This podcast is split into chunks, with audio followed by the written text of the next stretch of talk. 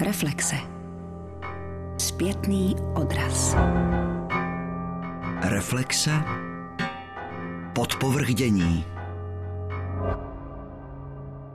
Připustíme-li, aby jako platný argument pro zboření stavby či zničení uměleckého díla stačilo, že budou označeny jako relikty komunismu, pak dovolíme, aby fungovalo Orvelovo ministerstvo pravdy. Co se totiž jednou zničí, už nikdy nelze znovu vrátit. Uvedená slova jsem, vážení posluchači, přečetla zprávě vydané knihy Hotel Praha. Napsala je profesorka dějin umění Milena Bartlová, která se na této poměrně rozsáhlé publikaci autorsky společně podílela s editorem knihy sochařem Pavlem Karausem, který se do povědomí širší veřejnosti dostal především jako autor projektu Vetřelci a volavky a dokumentaristou a scénáristou Martinem Kohoutem. Dobrý den. Dobrý den. Dobrý den. Pro úplnost je třeba doplnit, že čtveřici autorů knihy Hotel Praha uzavírá historik umění a architektury Ladislav Zikmund Lender. Paní profesorko, už 30 let se snažíme vyrovnat s kolektivní pamětí druhé poloviny 20. století. A určitou reflexí těchto snah je způsob, jak zacházíme s kvalitní architekturou a hodnotnými uměleckými díly z uvedeného období. Vlastně v tom můžeme nacházet určité paralely s dobou 70. a 80. let, kdy naopak byla systematicky likvidována historická centra měst, aby jim následně mohla být vtisknuta v uvozovkách nová, lepší socialistická tvář.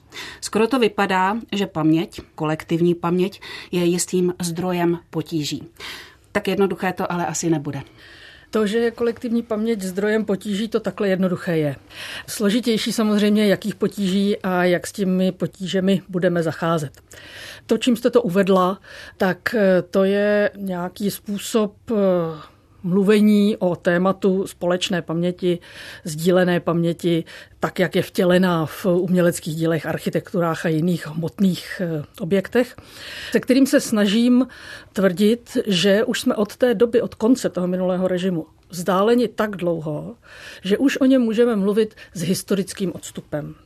Námitky, které proti tomu lze velmi rychle vznést, které jistě budou vzneseny a které jsou znášeny, tvrdí, že tomu tak není a že celá ta doba toho minulého režimu je něco, s čím musíme stále ještě intenzivně bojovat. Já mám pocit, že konec toho režimu spočíval v tom, že tedy jaksi náš dnešní režim zvítězil. My jsme ho porazili, ten předchozí.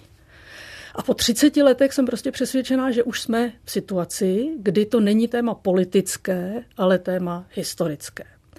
Ta základní polarita právě spočívá v tomhle. Jakmile je to téma politické, tak se do něj vznášejí především morální rozměry.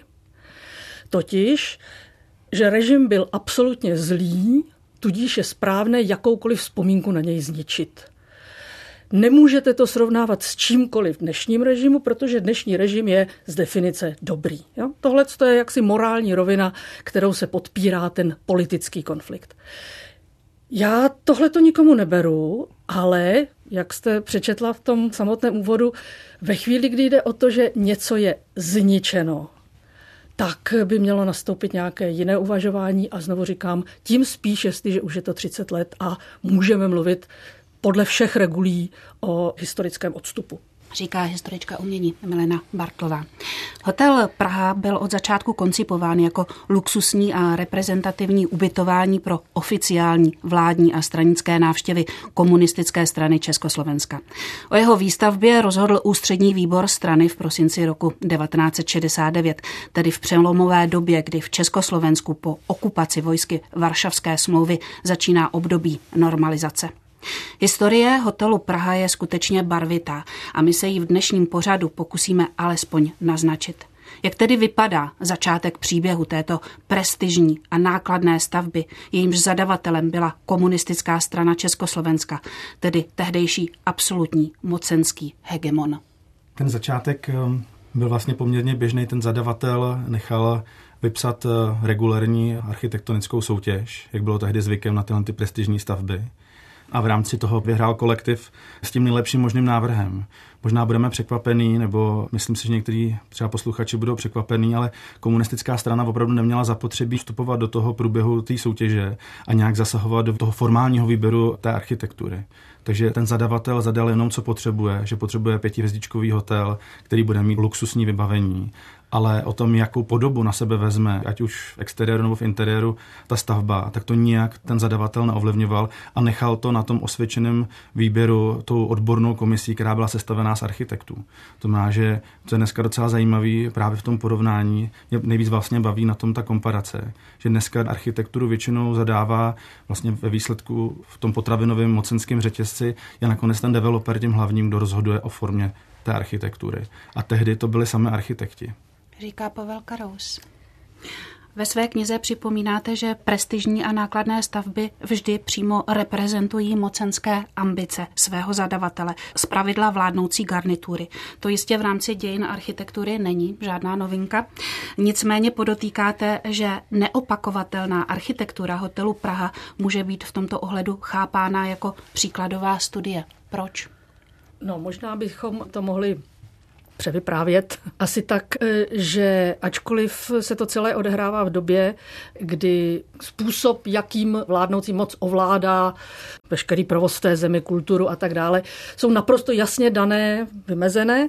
To znamená, je to z doby, kdy fungovalo cosi, čemu se tehdejším jazykem říkalo vedoucí úloha komunistické strany, což znamenalo, že prostě ve všech institucích ve společnosti rozhodovali komunisté. Taky například dneska můžeme slyšet, že ano, rozhodovali architekti o podobě té stavby, ale byli to pouze architekti prověření.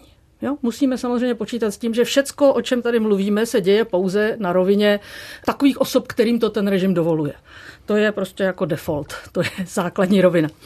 E, zároveň ale z hlediska teda jako toho objednavatele a jeho ambicí reprezentovat se jako mocenský hegemon, tak je to skutečně jaksi vzorové v tom smyslu, že si ten objednavatel vybírá prostě to nejlepší. V situaci, kdy je to objednavatel, který má de facto prakticky neomezené finanční možnosti, který má prakticky neomezené jakékoliv možnosti, tak je Samozřejmě, že si vybere to, co je momentálně nejkvalitnější a nejlepší.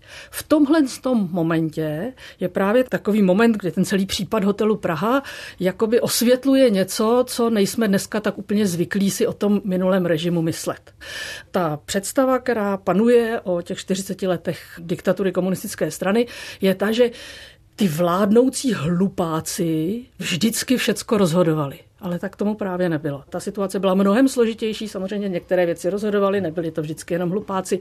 Ta situace byla o hodně složitější, než se zdá jednoduchý rovině odsudku. A Hotel Praha je právě přesně tím případem, kdy všichni zúčastnění chtějí mít to nejkvalitnější v absolutním světovém evropském měřítku a taky to dostanou. V čem tedy byla realizace hotelu Praha tak výjimečná, její architektura a tak dále? Nebyla to jenom architektura. Já jsem teda sochař, ale pro mě právě tou sochařskou reakcí na ten terén. Třeba v Čechách je uznávaná stavba Ještědu jako stavby, která právě reaguje sochařsky na terén, že vyrůstá přirozeně organicky z té hory a tady vlastně ten hotel reagoval na ty vrstevnice toho svahu a vlastně kopíroval a vyrůstal z něho. Dokonce se mu podařilo na ty jednotlivé kaskády dostat zeleň, takže z pohledu z evropské třídy tehdejší Leninovi, tak vlastně ten hotel Praha nebyl zdaleka tak výrazně vidět a jak by byla ta stavba, kdyby měla stejný objem, ale byla by řešená tou klasickou ortogonální modernistickou stavbou a byl by to prostě výškový hotel v pravolíní souřadnici. Bez zesporu to je to vnitřní babavení toho hotelu. To propojení výtvarného umění, designu, užitého umění v rámci architektury toho interiéru je něco, co z toho hotelu dělal ten unikát a dělalo teda pro mě tu nejvíc sexy stavbu druhé poloviny 20. století. K vnitřnímu vybavení se ještě určitě dostaneme. Vy v té knize, která právě vychází v knize s názvem Hotel Praha, píšete doslova, že tím svým biologickým a tekutým tvaroslovím dokonce stavba hotelu Praha předznamenala některé budoucí světové trendy. Ladislav Zikmund Lender v té své studii pěkně zasazuje tu stavbu do dějin tehdejší architektury předznamenání je možná trochu silný výraz, ale ukazuje, že ta architektura na jedné straně nějakým logickým způsobem patří do dějin tehdejší evropské a světové špičkové architektury, ale zároveň, že má v sobě něco velmi specifického. Ta specifičnost vychází právě z těch podmínek, ve kterých byla ta stavba pořizována. Můžeme tady ve zkratce popsat výtvarné řešení hotelu Praha? Každá taková architektura měla nějaké libreto, které určili ty architekti, to libreto, tedy nějaký si návod pro ty výtvarníky, jak se tematicky, materiálově a třeba i barevně vztáhnout k té architektuře a to určil vlastně ten samotný tvar toho hotelu. Ten hotel vyrůstal prostě z krajiny toho svahu a tématem, libretem toho hotelu pro ty výtvarné umělce a designéry byla česká a slovenská krajina což se potom otisklo do těch jednotlivých věcí, že se tam opakovaly bohatě vykroucené arabesky, různé zvlněné proudnicové tvary. A pro mě teda paradoxně to vypadá jako trošku hippie estetika 70. let, což mě nějakým způsobem vyvolává úsměv na tváři, že si vlastně komunistická strana Československa vytvořila interiér, který vychází z mého pohledu z nějaký popkultury 70. let, samozřejmě nevědomě. Vy už jste řekli, že na architekturu objednavatel, tedy komunistická strana tehdejšího Československa, nedohlížela. Nicméně sledovat průběh projektových prací a realizace byl ústředním výborem strany pověřen Vasil Bilak, tajemník pro zahraniční vztahy a ideologii, jinak také nechvalně známý eh, jako podporovatel sovětské invaze a normalizace. Zasahoval Bilak do ideového zadání právě výzdoby hotelu Praha? To je právě strašně zajímavé zjištění, že když jsme se bavili eh, s těma eh, výtvarníkama, s těma designérama, nebo vlastně se samotnýma architektama, nebo členama té komise, tak jsme zjistili, že Vasil Bilak vlastně nebyl vůbec přítomen a nezasahoval nějak osobně do formy toho hotelu. Kolem toho hotelu Praha se točí spoustu fabulací a různých legend. A jedna z nich je, že třeba například Vasil Bilak určil, že to nemůže být zelená stavba, že ta keramika, kterou bylo obložený, že řekl, že to nemůže být zelená, protože mu to připomíná agrárnickou vlajku nebo agrárnický znaky a donutil k tomu, aby to byla ta šedobéžová. To není pravda, ve skutečnosti ta šedobéžová je už vlastně původně v tom návrhu od toho úplně původního soutěžního návrhu od těch samotných architektů. Takže Vasil Bilak do toho nezasahoval a ta samotná hospodářská komise komunistické strany Československa tak to schvalovala, až když to bylo hotové a jenom v jednom případě donutila toho výtvarníka ke změně. A to bylo v případě vlastně reliefů, který byly přímo dělaný a la prima, tedy na ostro přímo jako sádrový štuk. A tam jim přišlo, že to příliš připomíná otisky pneumatik traktorů. A vlastně nechtěli působit příliš plebejsky před těmi zahraničními hosty. Donutili k tomu, aby to udělali elegantnější a západáčtější. Což je zase pro mě hrozně vtipný, že ta komunistická strana Československa po tom roce 68 už se vlastně nesnaží nějak sama pro sebe ani vně evokovat nějaký socialistický realismus nebo nějakou lidovost, ale naopak se snaží vypadat jako moderní socialistický stát typu Švédsko. A připomeňme, že pro Hotel Praha vytvořili svá díla také slavní skláři, manželé Stanislav Libenský a Jaroslava Brichtová. Prostě my si můžeme říct jednoznačně, že pokud se v zahraničním tisku vo výtvarné kultuře Československa něco psalo, tak se určitě psalo o této dvojici Stanislav Libenský a Jaroslava Brichtová a patří teda bez zesporu, bez nějakého přikrašlování k tomu nejlepšímu, co ta doba a Československo vyprodukovalo. A co je tam možná hodně zase o té politice. Stanislav Libenský a Jaroslava Brichtová byli vyloučeni z komunistické strany Československa pro jejich otevřený odpor proti okupaci což z pozice toho normalizovaného státu byl z nejhorších prohřešků. Bylo to ještě zdaleka horší, než nebýt ve komunistické straně vůbec a častokrát to bylo vnímáno ještě hůř, než být vlastně v undergroundu.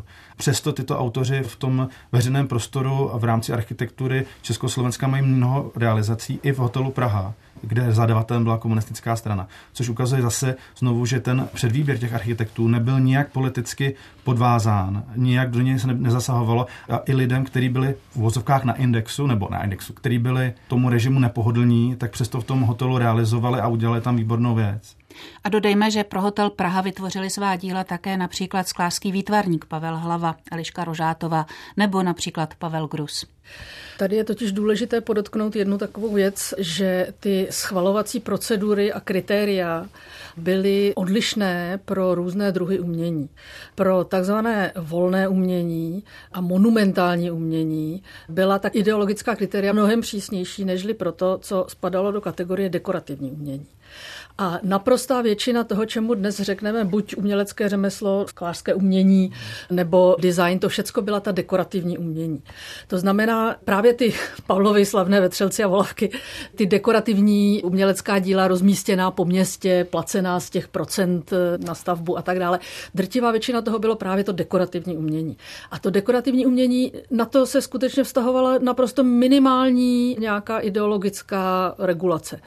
Ve chvíli, kdy jste chtěli být členem svazu výtvarných umělců a vystavovat na nějaké výstavě nebo něco takového, tak tam najednou prostě ta kritérie byla úplně jiná a mnohem přísnější. Tak to koncipované umělecké celky, tedy kvalitní architektura, design, volné umění, v té době nevznikaly úplně ojediněle. Teď třeba myslím na hotel Termál v Karlových Varech od manželů Machoninových a určitou zásluhu na tom mělo takzvané procento na umění. Můžeme vysvětlit, o jaký princip se tehdy jednalo? Od roku 1965 do roku 1991 v Československu existoval státní stavební zákon, který ukládal věnovat jedno výjimečně až 4% z rozpočtu veřejné stavby na výtvarné řešení.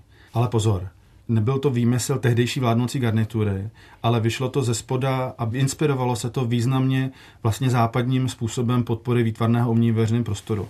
Ta výtvarná obec a architektonická obec na začátku 60. let si uvědomovala v tom nešťastném období toho stalinismu, že pozbyla práva na ovlivňování těch výtvarných děl a stala se jakousi služební složkou té stalinské garnitury. A rozhodla se, že se znovu vlastně chopí toho aparátu a podařilo se jí to po velkém zápasu vlastně získat zpět a prosadila díky dobrým podmínkám na ministerstvu kultury v té době, prosadila ten zákon, který mimo jiné teda určuje, jakým způsobem se mají ty věci financovat, ale také to, že to dílo bude schvalováno odbornou komisí. A v té odborné komisi znovu zasedali výtvarníci, architekti, mohou tam být sociolog nebo urbanista, ale byli to lidi, kteří se k tomu stahovali profesně, ale nebyl tam nikdo zastoupen z pozice politických eh, nebo hospodářských složek toho státu. To znamená, že ano, ty komisi seděli lidi, kteří měli stranickou knížku, nebo častokrát to byli lidi, kteří měli stranickou knížku, ale oni tam nebyli delegovaní z pozice komunistické strany Československa, ani Národního výboru, ani uličního výboru, něco podobného, a byli tam delegovaní z pozice své profese a to zajišťovalo strašně vysokou kvalitu těch výtvarných děl. A co je možná taky zase pro mě jako fascinující, tento princip poprvé nevzešel vůbec ze Sovětského svazu, jak se tady častokrát někde používá, že to je nějaký bolševický vynález, ale jako první s tím přišli američani v roce 1934, to prosadili v rámci balíčku New Deal prezidenta Roosevelta. A aktuálně byl i tehdy i v západní Evropě, tak a, jak už jste a, řekl. A samozřejmě ten systém funguje dál do dneška i po konci studené války. To znamená, že bychom se ho zbavili jako komunistického reliktu a Západ samozřejmě v něm pokračuje dál a dál velice kvalitně tím vyzdobuje svůj veřejný prostor. Malena Bartová. K tomu je třeba dodat, že proč to patřilo do New Deal, protože šlo o to, jak zajistit výtvarným umělcům zakázky zcela jednoduše z hlediska jaksi zaměstnávání a živobytí co největšího množství výtvarných umělců. Tak to je jedna poznámka. A druhá je, že je třeba si uvědomit, že ta atmosféra nebo ta myšlenka, ta idea, ze které to celé vychází a která je dědictvím, řekněme, té klasické modernity 20. 30. let a nejvíce se prosadila právě v poválečných letech v poválečné Evropě a to bez ohledu na železnou oponu, je před představa, kterou dnes už málo kdo dokáže sdílet, totiž, že vysoce kvalitní, opravdu kvalitní estetické prostředí je něco, co patří k humanistickému pojetí společnosti a života. To je, že i lidé, kteří nemají peníze na to, aby si mohli domů koupit originální umělecké dílo, i lidé, kteří třeba nemají čas chodit do muzeí, tak se setkávají s vysoce kvalitními uměleckými díly ve svém každodenním životě. To je ta myšlenka. Samozřejmě Hotel Praha byl nepřístupný běžným návštěvníkům. Jo? Jenom jste se ptala na tu celou myšlenku těch procent eh, na umění. Byla to ta, že vysoce kvalitní estetická povaha prostředí povede automaticky k zušlechťování lidí. Já bych tomu jenom rád dodal, že jak se trošku vtipně říká, v těch 80. letech ochutnávali plody své práce ta dělnická třída jenom prostřednictvím úst svých vrcholných představitelů. Ano, a Hotel Praha, který byl otevřen v roce 1981, byl skutečně přístupný pouze pro vyvolené. Píšete, že tehdy se začíná jeho legendami opředená temná minulost. Jak vypadala ta temná minulost? No právě díky tomu, že ten hotel Praha nebyl přístupný, že byl 24 hodin denně hlídaný na to přímo určenou jednotkou STB, všechny i veřejné prostory, ale pravděpodobně i pokoje byly odposlouchávaný taky tou nechvalně známou složkou STB. A není divu, protože ten barák sloužil nejen jako hotel pro VIP politické a hospodářské postavy ze západu i z východu, ale zároveň se tam dělaly čelé obchody, včetně obchodu se zbraněma. Takže je pochopitelný, že jak kontrarozvědka, tak STB považovala hotel Praha za jeden z mimořádně důležitých a takzvaně ho těžila informačně. Tohle je pravda, ale pak to, že ty koupelové kohoutky byly z ryzího zlata, že se tam potraviny vozily ze západního Německa a tak dále, to pravda není. To jsme schopni dokázat a pak jsou tam takové ty lehtivé příběhy, které vlastně nemůžeme nějak dokázat, protože všechny složky STB byly skartovány, myslím, 12. 12. roku 89 na třech místech najednou. Z toho zase můžeme předpokládat, že se tam odehrávaly poměrně dost důležité věci, protože ty informace stály někomu za to, aby poslal rozkaz z Prahy na třech místech, kde byly ty kopie, najednou vlastně skartovat. A my známe dneska jenom názvy těch kapitol, jako Arabský princ, akce a tak dále. Ale uh, slyšeli jsme od těch lidí, co tam dělali obsluhu, že tam byla uh, nějakým způsobem provozovaná faktická prostituce, že se vlastně za nějakou pozornost k těm hostům dostávaly dívky ze SSM nějaký výhody, který mohl ten systém nabídnout. A co je asi by ta nejtemnější stránka toho hotelu, že tam opravdu se organizoval čili obchod se zbraněma, hlavně ke státům OOP. Přestože byly materiály skartovány, tak jak jste řekl, podařilo se vám vysledovat, kteří hosté v hotelu Praha v období, o kterém mluvíme tady před rokem 89 bydleli? No, určitě tam jednou eh, bydlel Leonid Brežněv, ten tam vlastně bydlel hnedka v tom měsíci otvírání toho hotelu. Bydlel tam výstřední plukovník Muhammad Kadáfi, kolem kterého se taky točí spoustu legend právě i toho, jakým způsobem tam vlastně vypadaly ty večírky, které se v tom hotelu Praha odehrávaly. Měl tam dokonce vlastní apartmá, nastálo šéf eh, OOP. Já si rád fakt, který tam mimochodem bydlel i po revoluci v roce 90 do roku 91. Bydlel tam několikrát do roka. Je to právě jeden z těch důkazů o tom, že se tam odehrávaly nějaké diplomatické, ale i hospodářské kontakty s tím osmodenským palestinským hnutím a tehdejším Československem, včetně teda samozřejmě výzbroje a výcviku.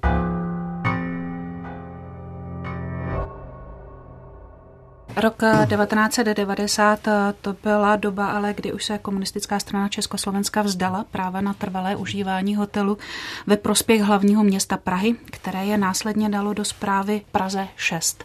Co bylo dál? Martin Kohout. Dál bylo to, že se ustavila komise za účasti i lidí třeba z Hradu a z Čedoku a ze všech významných institucí a řekli si, že to je významná instituce a že by se s tím mělo něco dělat, čili se začalo dobře.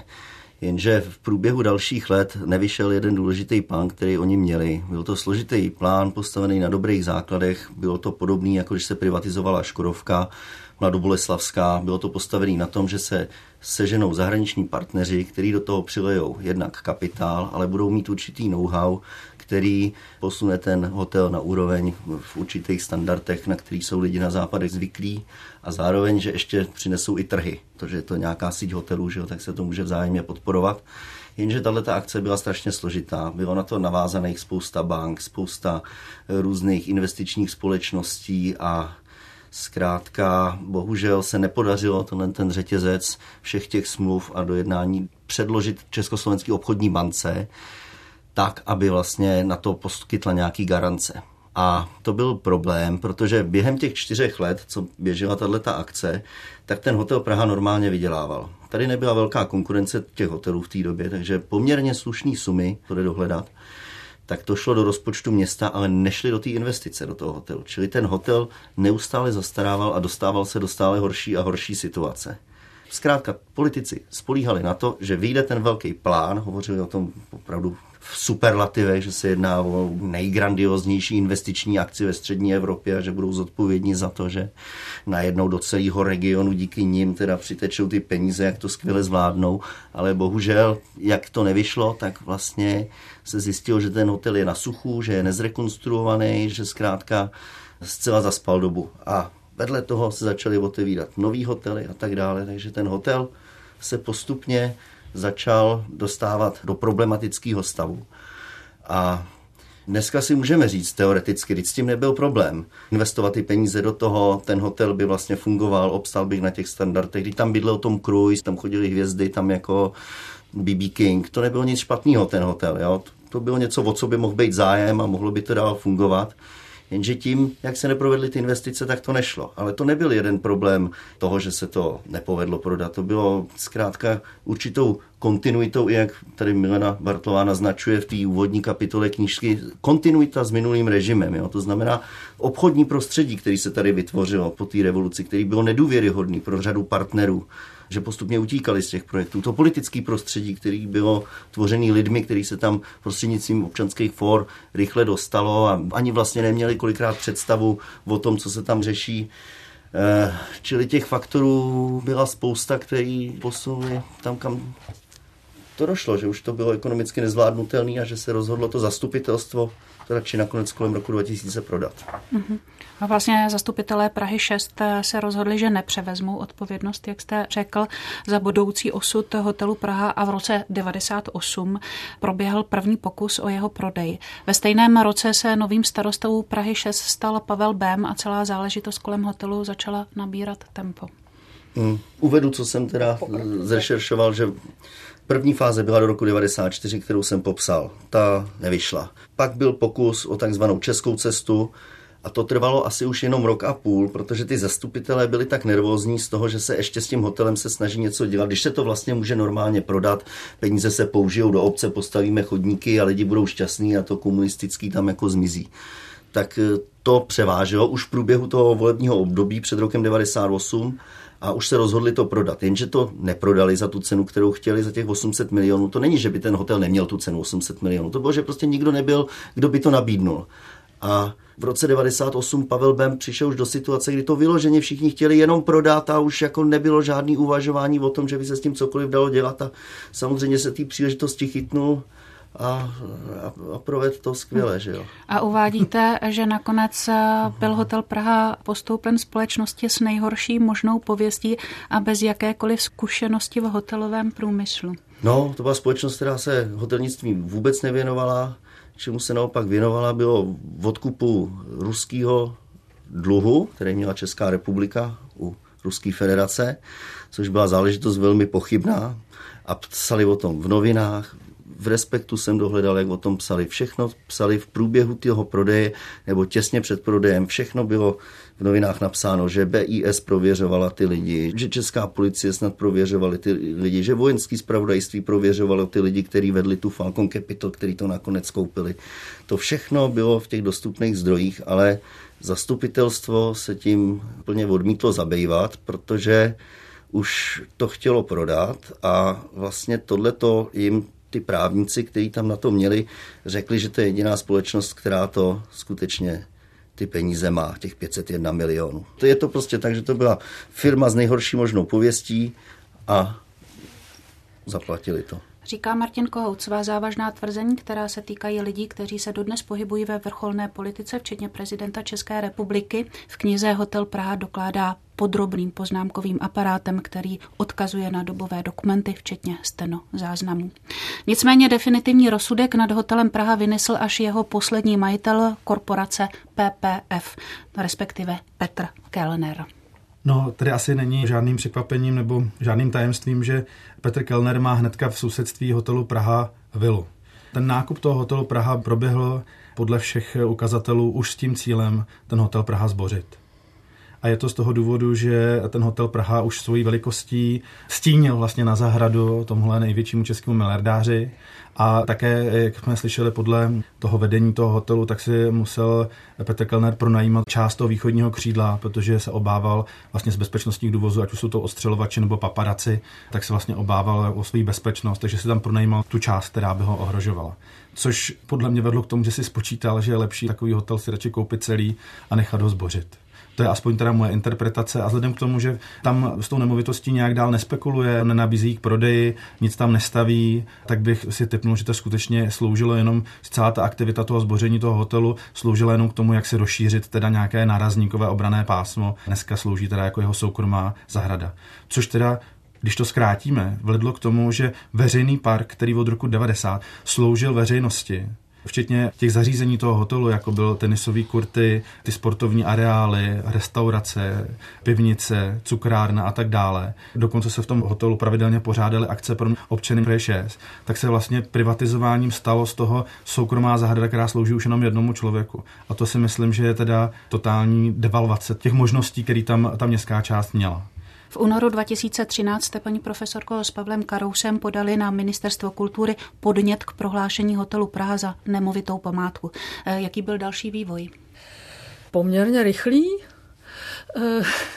Eh, a spočíval v tom, že prostě to bylo zamítnuto, to podání navzdory stanoviskům tří, opět nemýlím se, poradních sborů ministrině. Byla to tehdy ministrině Hanáková, pokud si na ní kulturní veřejnost vzpomíná, jejíž kulturní obzor byl přiměřený Vizovicím nikoli, ale celostátnímu měřítku. A ta opět, teď doufám, že se nepletu, den před ukončením své dva dny, myslím, dva dny, dva dny před eh, ukončením svého funkčního období demisí stvrdila, že teda jak si to nemá se stát kulturní památkou. Jejím nástupcem byl, opět doufám, že si kulturní veřejnost ještě pamatuje, minister Balvín a s odvoláním nic se nestalo. To, co je na tom důležité, je, že to rozhodnutí bylo provedeno v protikladu ke třem stanoviskům poradních orgánů. Přičemž je třeba zdůraznit, že jestliže dneska už eh, právě zase kulturní veřejnost je zvyklá na to, že okolo témat, eh, kdy jsou ohroženy monumentální stavy pozdní moderny, se zvedá diskuze, spory, demonstrace, rozhlasové pořady, knihy a tak dále, tak eh, tohle byl jeden z prvních, ne první úplně, úplně první velmi úspěšné, částečně úspěšné, částečně neúspěšné snahy o zamezení takových zásahů podnikal profesor dějin architektury Rostislav Švácha už několik let předtím, ale ten případ hotelu Praha byl, nemýlím se, první, kdy to vzbudilo větší pozornost veřejnosti a od té doby ta pozornost neustále roste.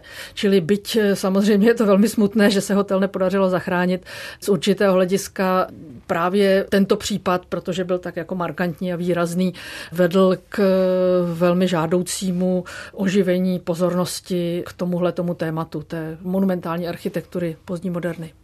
Ty demonstrace probíhaly v době, kdy už se hotel Praha začal rozebírat zevnitř. Podařilo se před demolicí zachránit alespoň některé interiérové prvky a umělecká díla, alespoň jako určitý doklad tohoto mimořádného objektu? No, oni se vlastně začali, ty městské nebo státní instituce, kterým se podařilo získat, a musím říct, že opravdu asi jenom tisícinu z toho, co v tom interiéru se dalo zachránit. Tak to bylo vlastně až v reakci na ten velký, řekněme, mediální tlak, který byl vytvořený na tu PPF nebo toho vlastníka, protože myslím, že začalo převládat ten veřejný názor na to, že to je teda faktická kulturní památka. Tam se teda podařilo získat několik lustrů, pár křesel a pár popelníků v podstatě a detailů pro no, umělecko-promyslům a taky Muzeum hlavního města Prahy. No. A potom ještě v rámci nějakých soukromých aukcí se něco dostalo soukromým sběratelům, ale ve výsledku samozřejmě ten bohatě zdobený interiér byl poničen. A musím teda říct, že to ničení toho interiéru probíhalo ještě v době, kdy to ještě bylo předložené na ministerstvu jako ten návrh na kulturní památku, kdy ten majitel začal velice rychle ničit ten vnitřní interiér a pokusil se tím samozřejmě zvrátit to rozhodnutí těch třech poradních orgánů. Ale jak musím říct znovu, a to je myslím strašně důležité podotknout, všechny tři poradní orgány, respektive Národní památkový ústav a budoucí zpráva těch kulturních památek řekli stoprocentně, že by to měla být kulturní památka té ministrině. A třetí byly pražský památkáři, tak tam vstoupili už do doby, kdy už byl velice radikálně poničen vnitřní vybavení a ty řekli, kdyby nebylo poničeno to vnitřní vybavení, tak by to měla být kulturní památka. Na Češ ministrině v kultury, která je vlastně dva dny před před demisí, eh, nad tím podepíše rozsudek smrti a tomu se říká podle mě vysoce korupční potenciál říká Pavel Karous.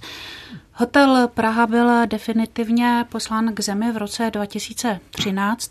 Vraťme se ještě k samotné knize, která má docela výraznou ilustraci na přebalu od Vladimíra 518 a je vybavena velkorysou fotodokumentací. Ty snímky ale nejsou datované, jsou v publikaci fotky pořízené ještě před rokem 89 kdy informace, které z hotelu odcházely, byly velmi přísně kontrolovány, jak jste naznačili během pořadu. V té knižce jsou, bych 100, možná víc zdrojů protože skutečně mezi rokem 81 až 90, kdy existovalo informační embargo, taky z bezpečnostních důvodů uh, neměl na tom určitě zájem třeba kontrarozvědka, aby lidi věděli, jak vypadá interiér toho hotelu, tak neexistovala vlastně dokumentace. Zajímavý dokonce je, že v té době existovala pravidelná ročenka, která dokumentovala všechny výtvarná díla, která vznikly v rámci architektury. A tam došlo k nějakému zásahu až těsně před tiskem, protože jsou tam prázdné stránky. Takže taková ta cenzura je tam vlastně vidět vyloženě těma prázdnýma stránkama. Další věc je, že ty samotní autoři, jak velice vnímali to jako vlastně hrozný ponížení, že oni sami se nemohli do toho interiéru dostat ani si svoji vlastní práci pořádně nafotit. No, takže ty interiéry skutečně o nich, o jejich podobě víme až od roku 90. A ty černobílé fotografie, které v té publikaci jsou, to jsou vlastně od boku natajno střílený od těch architektů, kteří se vytáhli a stříleli to od boku tu dokumentaci tak, jak eh, vznikala. To znamená, že jsou to častokrát věci, ještě jsou tam vidět, že na podlaze jsou ještě igelity, že ty věci jsou jako před dokončením ale jinak v podstatě drtivá většina těch fotografií je z pozdější doby. Především od skvělého fotografa Jiřího Benáka, jehož otec vlastně stavil jako zedník eh, hotel Praha a měl k tomu vlastně nějaký vztah, takže to dokumentoval si pro sebe jako nějakou úctu ke svým otci. Jak je kniha koncipovaná, co se týče obsahu a řazení jednotlivých kapitol? Začíná to paní profesorkou Milenou Bartlovou, která tam má úvod, Potom to pokračuje od Ladislava Zigmunda Lendra velice podrobnou architektonickou rešerží, kde nemluví jenom o tom hotelu Praha, ale mluví také o tom vztahu toho hotelu Praha k té dobové architektuře. Velice chytře se mu podařilo vlastně ukotvit tu architekturu a dát ji do nějaké soustažnosti k ostatním trendům té doby. Potom je tam moje kapitola, která se týká vlastně toho výtvarného řešení, nebo řekněme toho užitého umění, designu a výtvarných děl v rámci hotelu Praha, kde myslím, že hlavním kladem je ta obrazová dokumentace, kde se nám podařilo skutečně získat téměř všechny podklady k tomu, jak vypadaly ty jednotlivé pokoje. Takže když budete listovat tohoto kapitolu, tak vlastně půjdete od recepce po jednotlivých podlaží a objevíte jako virtuálně ten hotel Praha. Takže je to taková komentovaná prohlídka tak, po hotelu, který už neexistuje. Je to taková komentovaná prohlídka. A pak to vlastně pokračuje vyprávěním o užívání hotelu Praha po roce 81, vlastně kdy to ty architekti předali tomu uživateli až do roku 89. A od roku 89 do privatizace o tom mluví sociolog a dokumentarista Martin Kohout. A pak to vlastně uzavírám já takovým uh, jako mým pohledem výtvarníka. Je to taková zádušní mše, kterou vedu za dneska už zaniklý hotel Praha. Mimochodem, bydleli jste někdy v hotelu Praha? Já jsem si tam jednou, jednu noc jsem si tam ubytoval a byl jsem velice překvapen za prvé tou dostupností. Pro mě jako pro studenta tehdy to nebylo nedosažitelné. A znovu musím teda opakovat, že to byl obrovský zážitek, že jste si za 45 korun koupili kafe a nad hlavou jste měli lustry od Stanislava Libeňského nebo Pavla Hlavy a ty interiéry těch pokojů byly jaké, jako úžasný. Takže tohle to je věc, kdy jako vlastně mi vždycky nastoupí ty emoce a říkám si, jestli jako pro výtvarníka má smysl cokoliv vytvářet, když takováhle hodnota, takhle významná stavba byla odrazem vlastně jedné generace vizuálních umělců Československa, tak vlastně zanikla z rozhodnutí jednoho člověka a padá na mě z toho potom taková deprese. Říká Pavel Karous, který knihu Hotel Praha uzavírá textem. Příběh hotelu Praha je nejen příběhem unikátní architektury, ale také příběhem transformace české společnosti od reálného socialismu k reálnému kapitalismu. Příběh hotelu Praha je ve svém začátku i konci příběhem oběti arogance, moci. Hosty dnešního pořadu Reflexe vizuální umění byly historička umění Milena Bartlová, sochař a autor dlouholetého projektu na ochranu veřejné plastiky druhé poloviny 20. století ve Třelci a Volavky Pavel Karous a sociolog a dokumentarista Martin Kohout. Děkuji vám za rozhovor. Děkujeme za pozvání. Nashledanou. Děkujeme, naslyšenou. Děkuji moc.